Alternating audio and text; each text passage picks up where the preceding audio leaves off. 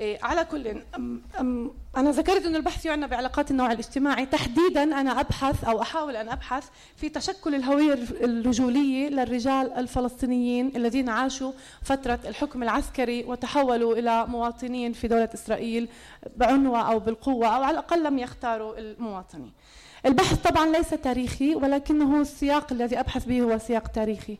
فهو يبحث فترة تاريخية وبالتالي أنا أيضا أقابل ناس وأسمع ما قاله الناس. ف فهو ليس بحث يعني لا يدون الأحداث كما كانت ولكن يدون الأحداث كما أحبت أن ترويها الناس كما أحب الرجال أن يروها و أو كما أو كما رأوها يعني كما رأوها وكما أحبوا أن يروها لي. فبهذا المفهوم أنا أيضا أعتقد أنه المقولات لها وزنها ولها قيمتها. أنا أيضا أعتمد على آه، توجه أكاديمي وتوجه سياسي أيضا. يرى أن علاقات النوع الاجتماعي تتفاعل مع الاستعمار ومع الطبقة وهي تلفت مباني قوة تغذي أحدها الأخرى إحداها الأخرى. آه، وأعتمد أيضا على نظريات أكاديمية ترى الرجل كما ذكرت أيضا قد يكون مقهور ومقموع ضمن علاقات النوع ضمن الباترياركيا وليس فقط قاهر. وخاصة لما بنحكي عن الرجل الآخر ومعظم الرجال في العالم هن رجل آخر وهن مش الرجل المهيمن. آه، فضمن هذه الرؤية أيضا أنا أرى الرجولة صراع على مكانة الرجل صراع على ما هو الرجولة يعني الرجولة هي هندسة اجتماعية متغيرة تاريخية طبعا.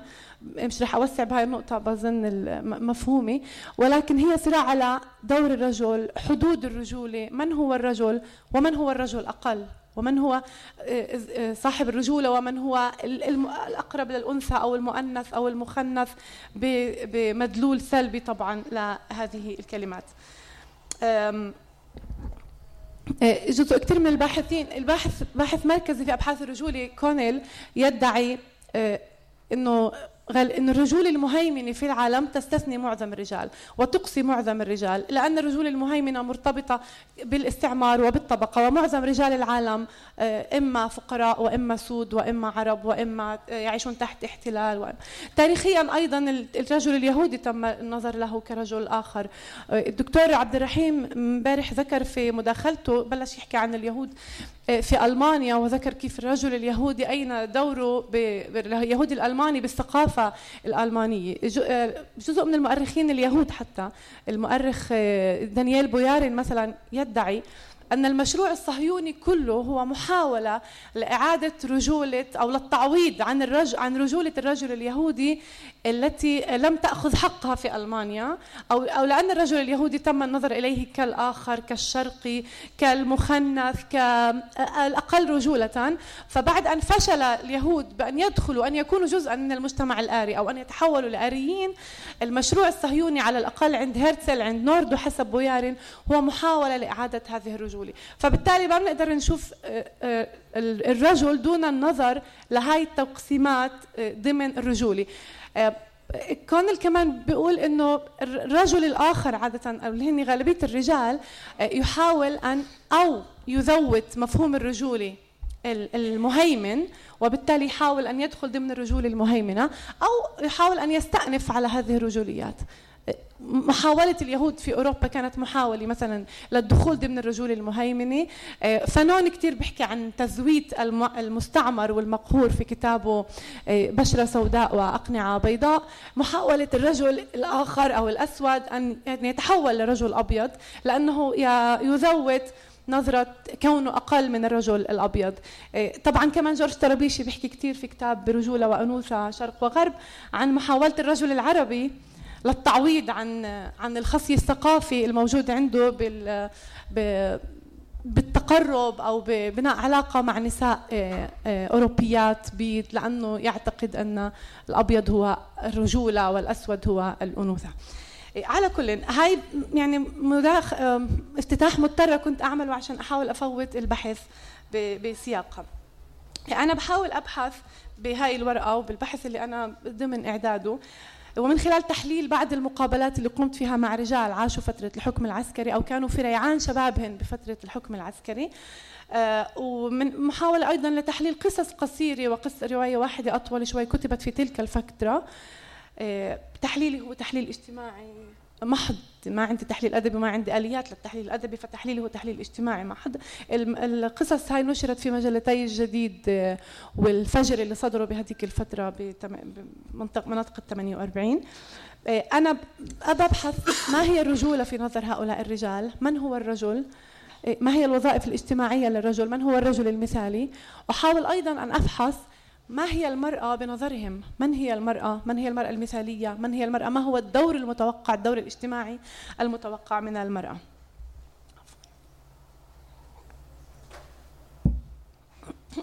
أنا رح أبدأ بالادعاء المركزي للورقة عشان وانت ما بتوقفيني يمشي الحال نكون قايلين على الأقل الادعاء المركزي. الادعاء المركزي في هذه الورقة يتطرق إلى الرجولة في حيزين الحيز الخاص والحيز العام. وأدعي بناء على تحليل المقابلات وعلى استعانة ببعض القصص القصيرة أن رجولة الحيز الخاص وهي رجولة الإعالة رجولة الاهتمام بالبيت رجولة السترة بين الجيران والعمار وتجويز الأولاد وإلى آخره هي الرجولة المهيمنة والمجمع عليها في المجتمع الفلسطيني أو بلاش أقول في المجتمع الفلسطيني في الأصوات اللي أنا سمعتها. ما بعرف قديش هي تمثيلية بس أنا واضح لي إنه كل صوت هو صوت. فهي رجولة المجمع عليها. وبينما تتسع رجولة الحيز العام إلى أكثر من خطاب أو إلى عدة خطابات. قد تكون الرجولة رجولة مقاومة وقد تكون الرجولة رجولة هروب من المواجهة مع السلطة. قد تكون رجولة آه، اللي بتشوف أي عمل سياسي هو ضد الرجولة لأنه بالتالي ضد آه، مراعاة البيت وضد الإعالة.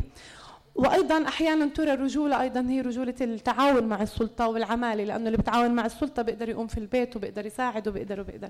فهي بتتحمل كثير خطابات إيه، وهي قابلة أيضا للتفاوض حولها وللتسامح معها بينما رجولة الحيز الخاص ورجولة الإعالة هي علي يعني لا غير قابلة للتفاوض بتاتا. إيه، وعلى فكرة يعني عالميا الرجل المعيل ما زال يعني الإعالة ما زالت تتصدر أهم مركب في مركبات الرجولة في العالم ولكن الرجولة المهيمنة في العالم هي مش رجولة الرجل المعيل لأنه الإعالة هي أمر مفهوم ضمنا أو ألف باء الرجولة في العالم. فهي حتى لا يعني لا تأخذ هذه القيمة كما تأخذها في المجتمع الفلسطيني أو في مجتمعات فقيرة أخرى. فيما يتعلق في النظر للمرأة ممكن أقسمه لقسمين أو لثلاث أقسام. عندما نتحدث عن المرأة المثالية أو من هي المرأة التي بنظرنا مرأة مثالية فهي دائما الأم. بغض النظر آه، من المتقابل أهو رجل بسيط أو مثقف أم ناشط سياسي أم بكل الحالات أم متعاون مع السلطة. هي الأم المضحية أحيانا الأرملة أحيانا أم الأولاد ولكن أحيانا أم السجن أم السجين ولكنها دائما أم. إيه، وأما المرأة غير الأم فهي سواء كانت عربية أو سواء كانت يهودية فهي يتم النظر إليها من خلال جسدها أو مجنسنة لنقول يعني يتم التعامل معها فقط من خلال جنسيتها جنسانيتها سنرى بتأمل إنه الوقت يعطيني. آه، فهي إما جميلة وإما قبيحة. إما مستورة وإما انحدرت إلى الرذيلة. يعني بكل الحالات هي يتم التعامل معها ك ك كجسد وكمجنسنة. بشكل خاص المرأة اليهودية وبشكل خاص لكي أكون منصفة في القصص أكثر في القصيرة أو في الرواية آه، المرأة اليهودية يتم التعامل معها من باب جنسانيتها ومن باب جمالها ومن من باب بياضها وشقارها وإلى آخره. وهون كثير حاضر فنون وكثير حاضر جورج طرابيشي آه، وحتى لو إذا كانت المرأة غير جميلة فهي عقاب للرجل العربي بعتين له مراه يهودية غير جميلة. آه، وأما المرأة العربية فهي قد تكون بشعة جدا إذا كانت زوجة عميل وقد تكون الامرأة الجميلة التي الأب يتمنى أن يزوج ابنه لها عذراء وجميلة بالقصص مثلا أو كما مرة مستورة أو انحدرت للرذيلة بسبب الفقر. دائما هكذا بتمنى يكون في مجال إنه ناخذ بعض الاقتباسات. ممكن أعرف قديش مرة وقت لو سمحت؟ معك ثمان دقائق أنا مزبوط يعني كنت حابة كثير أستعرض سريع سريع سريع فترة الحكم العسكري عشان نشوف بأي سياق إحنا عم نحكي وبأي سياق عم نوصل لهي النتائج. بحاول أمشي عليها كثير سريع عشان نوصل بعدين للنتائج بشكل مفصل شوي. إحنا بنحكي على فترة حكم عسكري اللي عاش اللي عشنا كفلسطينيين بين ال 48 وال 66 حسب الباحث بويمل بيقول لل 67 ضل الحكم العسكري غير رسمي. بمفهوم معين طبعا نحن كل الوقت نحن نعيش فترة حكم عسكري. لليوم ضبط نشاطنا وضبط سلوكنا ومراقبتنا هي قائمة لليوم. ولكن أنا بحكي على أكثر فترة كانت قاسية على المجتمع الفلسطيني هي فترة الحكم العسكري. هاي الفترة كانت فترة مكملة للنكبة وليست ما بعد النكبة. أنا أراها فترة مكملة للنكبة اللي تم فيها هدم وطرد وتشريد. مش رح أحكي الدكتور عادل حكى كثير عن هاي الفترة. آه، تشريد وسلب الخيرات المنقولة وغير المنقولة. الحكم العسكري أخذ شرعيته وما زال يأخذ شرعيته من أنظمة الطوارئ الانتدابية. الحكم العسكري كان له سببين مركزيين. السبب الأول هو سبب أمني والسبب الثاني هو سيطرة سيطرة ومراقبة سيطرة على السكان ومراقبتهم. طبعا السبب الأمني هو ناتج عن كون هاي الدولة أقيمت على على نكبة فلسطين وعلى أنقاض فلسطين فبالتالي مفهوم هذا السبب الأمني لأن هدول خائفة على حالها وسال بشعب آخر.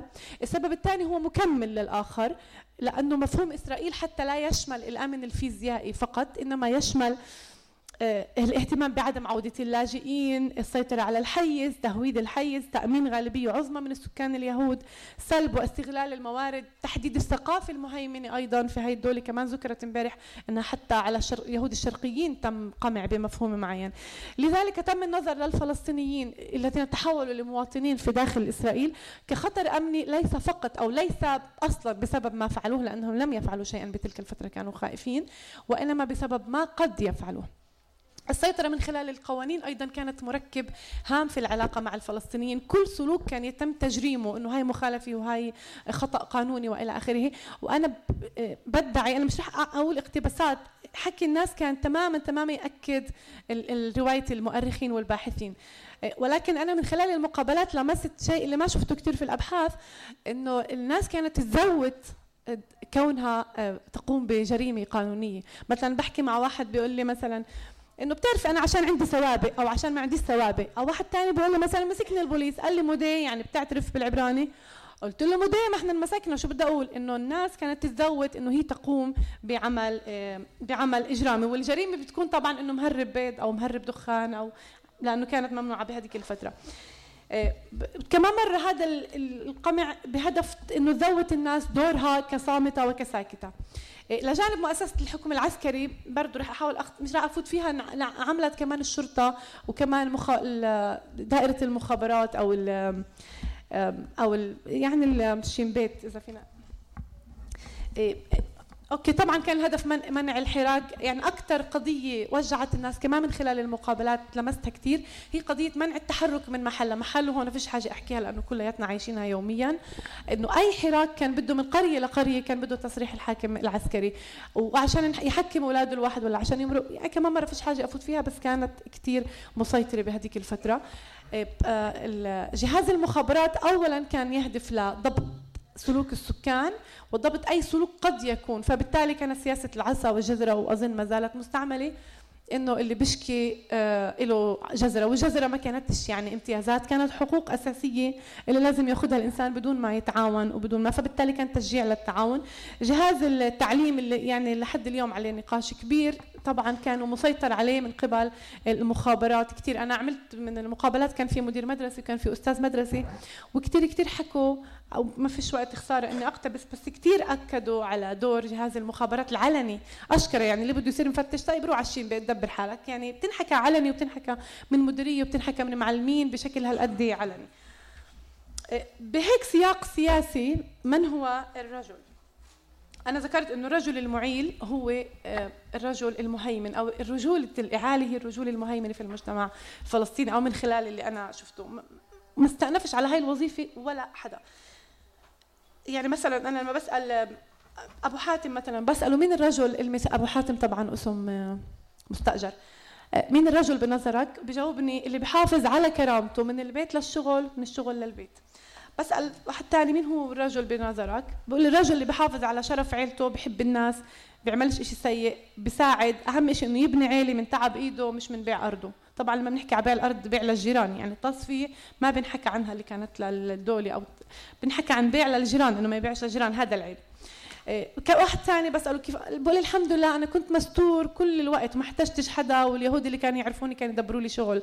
إنه الشغل كان موضوع للفخر وأحيانا موضوع للألم بس بس ولا حدا بيقدر يستغني عن تأكيد دوره فيه. إيه، واحد ثاني مثلا بقول لي أنا من القروش اللي كنت أجيبها إيه، بنيت عيلة أنا عندي أول محامي بالبلد وأول وعندي دكتور نفساني وعندي عامل اجتماعي وابني تعلم عشر سنين بألمانيا بس جوزته زي ما أنا بدي. يعني هاي الفخر هو فخر في ما يسمى الحيز الخاص أو الحياة اليومية. إيه، أنا بس بدي اكد كمان إنه القصص الوضع اللي كانت عايش الفلسطينيين هو وضع فقر يعني يمكن مدقع. بس آه، بتأكدوا القصص القصيرة. أنا من خلال 29 قصة قصيرة قرأتها وواحدة أطول. آه، كان 19 منها موضوعها المركزي أو الفقر أو الجوع أو المرض أو الذل. وأحيانا كثير اجتماعهم الأربعة مع بعض. فهذا السياق اللي فيه البطولة هي إنه إحنا نكون آه، معيلين. آه، وكمان مش رح أقتبس من القصص القصيرة بس هي بتجيب هذا الصوت تماما. آه، بدي أجي على على الرجولة اللي مش بالحيز الخاص. الرجولة قلت ممكن تتحمل عدة خطابات وممكن يكون خطابات متناقضة. والتناقض عند نفس الإنسان وعند أكثر من مقابل. عند أربع خمس مقابلات أنا كنت أسمع تناقض في رجولة الحيز العام. يعني أحيانا العميل هو والله مظبط حاله وأحيانا العميل إحنا بنحبوش وبنكرهه وهو مش رجل. يعني عند نفس الشخص. طبعا ليه؟ لأنه رجولة الحيز العام هي دائما وبالضرورة على حساب رجولة الحيز الخاص. يعني أحد الرجال اللي قابلتهم كان ناشط سياسي وكان من مؤسسي حركة الأرض. قال لي إنه إحنا أصدرنا جريدة وعملنا نادي بس العداوة اللي إحنا لمسناها كانت من أهالينا أكثر من السلطة. أهالينا بخوف علينا كانوا أعدائنا أكثر ما كانت السلطة عدوتنا. إيه، في في بعض الأحيان قلت صراع على هدول النوعين من الرجولة كان موجود دائما. واحيانا الرجال لم تخفي عدم القدرة ولم تخجل بها أن تكون رجل يعني أن أن تكون ذات رجولة في الحيز العام. يعني مثلا مثلا أحيانا كنت أسأل الرجل طيب يعني مين الرجل بنظرك لما بنحكي على الوضع السياسي؟ يعني إذا بسأل بسياق الوضع السياسي في واحد كان يقول أنا هو رجل فيش مين في رجل؟ ولا تصدق فيش ولا حدا ولا حتى عنتر ولا مش عنتر. الزلمة اللي بتحبه إسرائيل الزلمة اللي بمشي حاله هذا الزلمة. واحد ثاني كان يعني نشيط سياسي وعنده مواقف سياسية اللي بتعرفي إحنا ما عندناش رجال. إحنا أنا بس أقرأ عن المجتمع الروسي وعن الفلاح الروسي قديش قاوم وقديش نضل. بتألم إحنا ما عندناش رجال. كثير كمان بشوف تناقضات عند نفس الناس. مثلا مثلا واحد نفسه اللي بيحكي لي إنه الزلمة اللي بتحبه إسرائيل والتأمين الوطني هو بيت المال اليوم. قال لي دولة إسرائيل هي دولة الإسلام، زمان أيام عمر بن الخطاب كان بيت المال وإحنا اليوم إسرائيل، أنا مش رح أقرأ الاقتباس رح أختزله لأنه ما فيش مجال، بس هو نفسه هو من من قرية في الجليل اسمها كفر مندا، هو بيحكي لي إنه بال 48 إحنا صمدنا، وبقول لي إحنا لولا صمودنا كان كل البطوف آه سقط. بس إحنا بصمود كفر مندان قتلوا كم زلمة وما طلعناش. والشيخ المختار عندنا كان صامد. وبتمسخر على صفوري بقول لها صفوري العاصمة الجليل ومش عارف شو. شوفي بس ضربوا فشكتين كل أهل صفوري هربوا. فإنه نفس نفس الشخص بيحكي الصوتين نفسهم. كمان مرة أكثر من صوت هذا انسمع. يعني في أستاذ مدرسة كان يحكي. معي مش كمان مش رح أقرأ لأنه كثير الوقت قصير بس إذا كان في بالأسئلة ممكن نوضح. أستاذ مدرسي حكى لي بتعرفي أنا كل عمري قاعد على صندوق المعراخ بقول لي إحنا اساتذه المدرسة كنا مجبورين نشتغل هيك. بس انهن هالشيوعية صدقوني مثلا إنه إحنا من تحت لتحت معاكم وإحنا بنصوت لكم إحنا هيك. إحنا كنا مجبورين ناخذ هذا الدور. أنا كنت وأنا حتى بقول لي نفسه كتبت غناني لعيد الاستقلال أنا بعرف إنه وقتي خلص. بس إنه هذا التناقض موجود عند عند نفس الإنسان. وطبعا هي سيكولوجية أكثر من فرد سيكولوجية جماعية كانت إنه الصوتين موجودين. منه بدنا نعيش ومنه الرجل اللي بيعيش ومنه بدنا نحاول من تحت لتحت من فوق إلى اخره إنه نكون مناضلين. أنا مش مش راح أفوت ب... ب... بالنساء كثير بس خسارة أنا أنا وضحت كمان مرة إنه المرأة يتم النظر إليها من باب جنسانيتها. إذا كان في مجال خلال الأسئلة آه، بوضح أكثر ومضطر أختزل ما بقي. شكرا لكم. شكرا عرين. شكرا لأنه كمان تطرقتي لهل من أفق إذا أخذنا بعين الاعتبار أفق لقراءة الفلسطيني الرجل والأنثى. إذا أخذنا بعين الاعتبار مفاعيل السلطة من احتلال واستعمار وحتى سلطة الثقافة على الرجل الفلسطيني ومن خلاله على الأنثى الفلسطينية. هاني تفضل.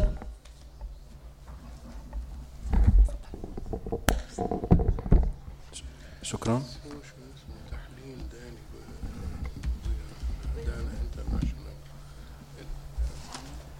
آه طيب أنا راح أبدأ مباشرة بجوز لانحصار الوقت.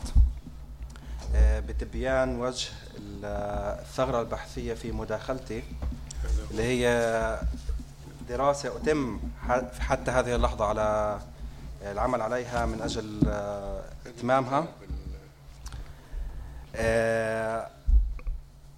وجه الثغرة الأساسي اللي بحكي عنه هو عدم وجود دراسة كافية أو جادة.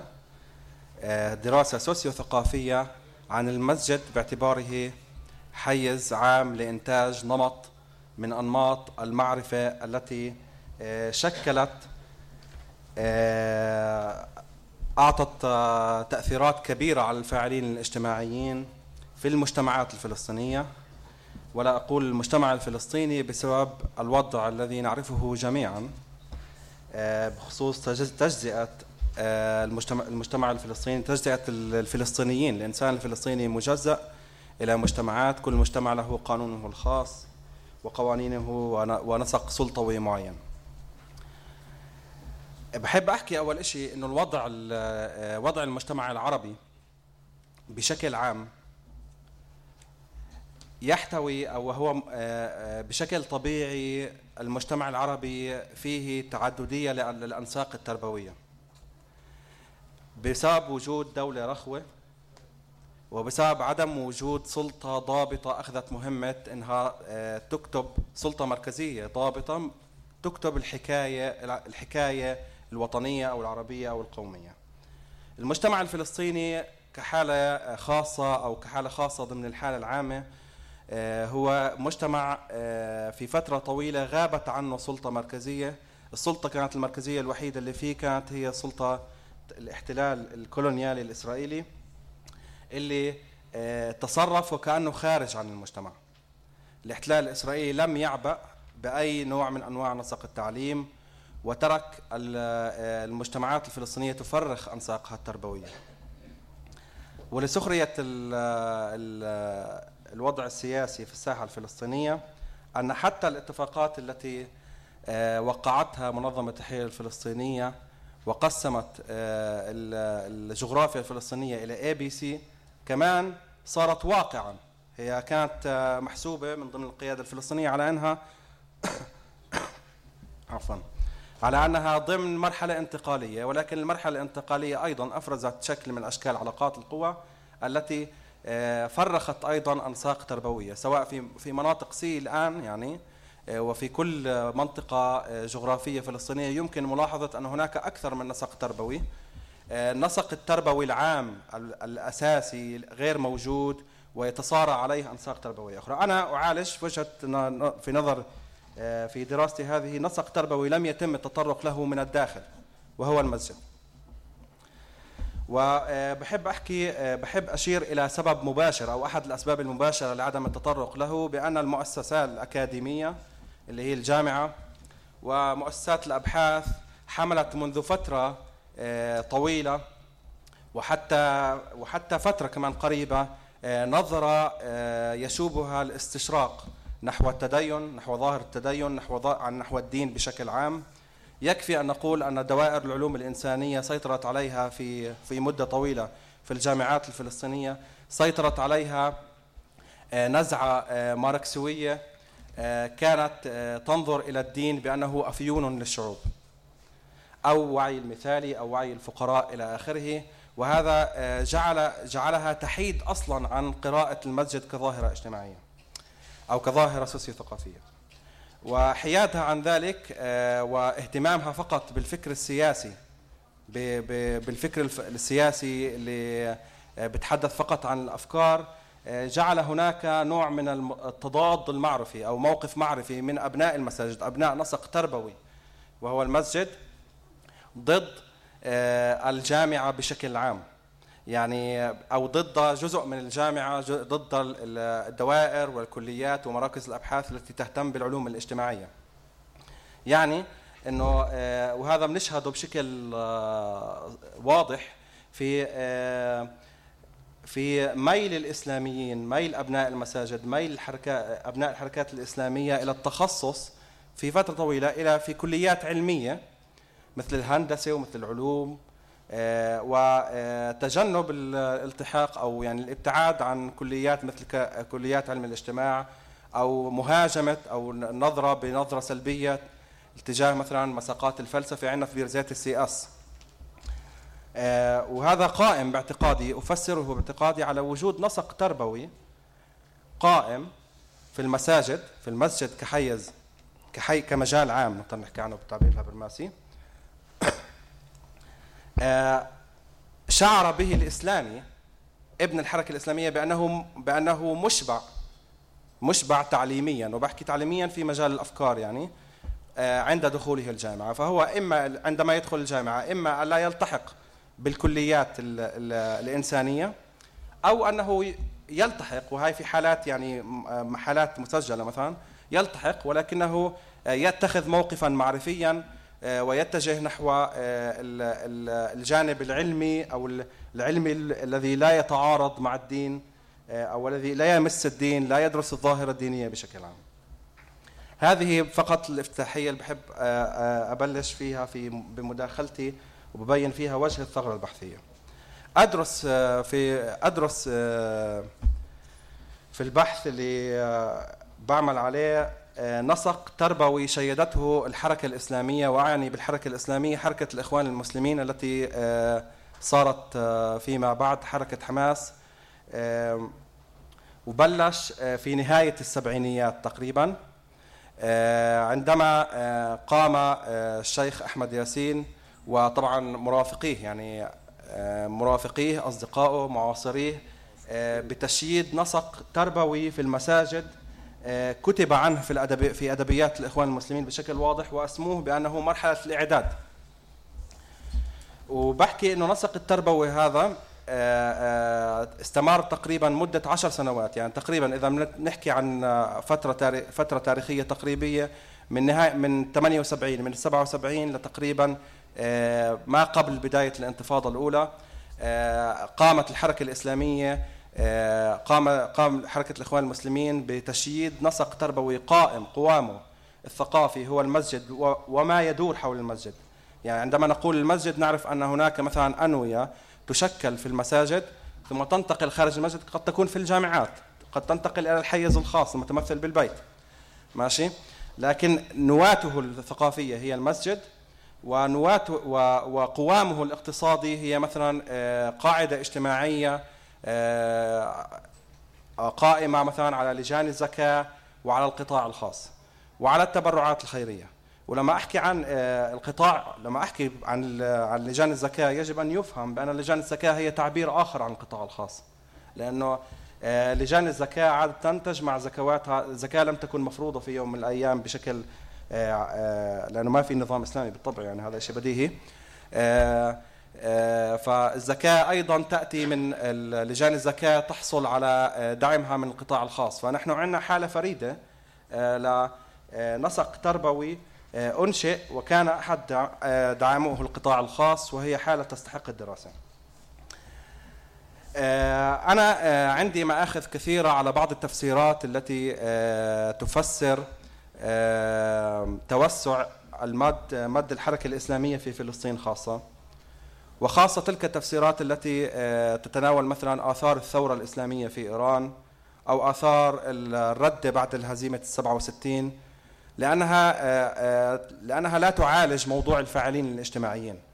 يعني هي تفترض طيران الأفكار من بلد إلى بلد بدون ما يكون هناك حامل اجتماعي. طب كيف ممكن أن نقيس هاي العوامل؟ طب نحكي أنه الثورة الثورة الإسلامية في إيران كانت لها أثر مباشر مثلا على صعود الحركات الإسلامية في المجتمع العربي وفي فلسطين خصوصا ماشي؟ كيف يمكن قياسه؟ لا إجابة واضحة بهذا الخصوص. لذلك أنا أميل إلى وجود إلى آه، نجاح الحركة الإسلامية في فترة في فترة آه، في فترة السبعين في نهاية السبعينيات إلى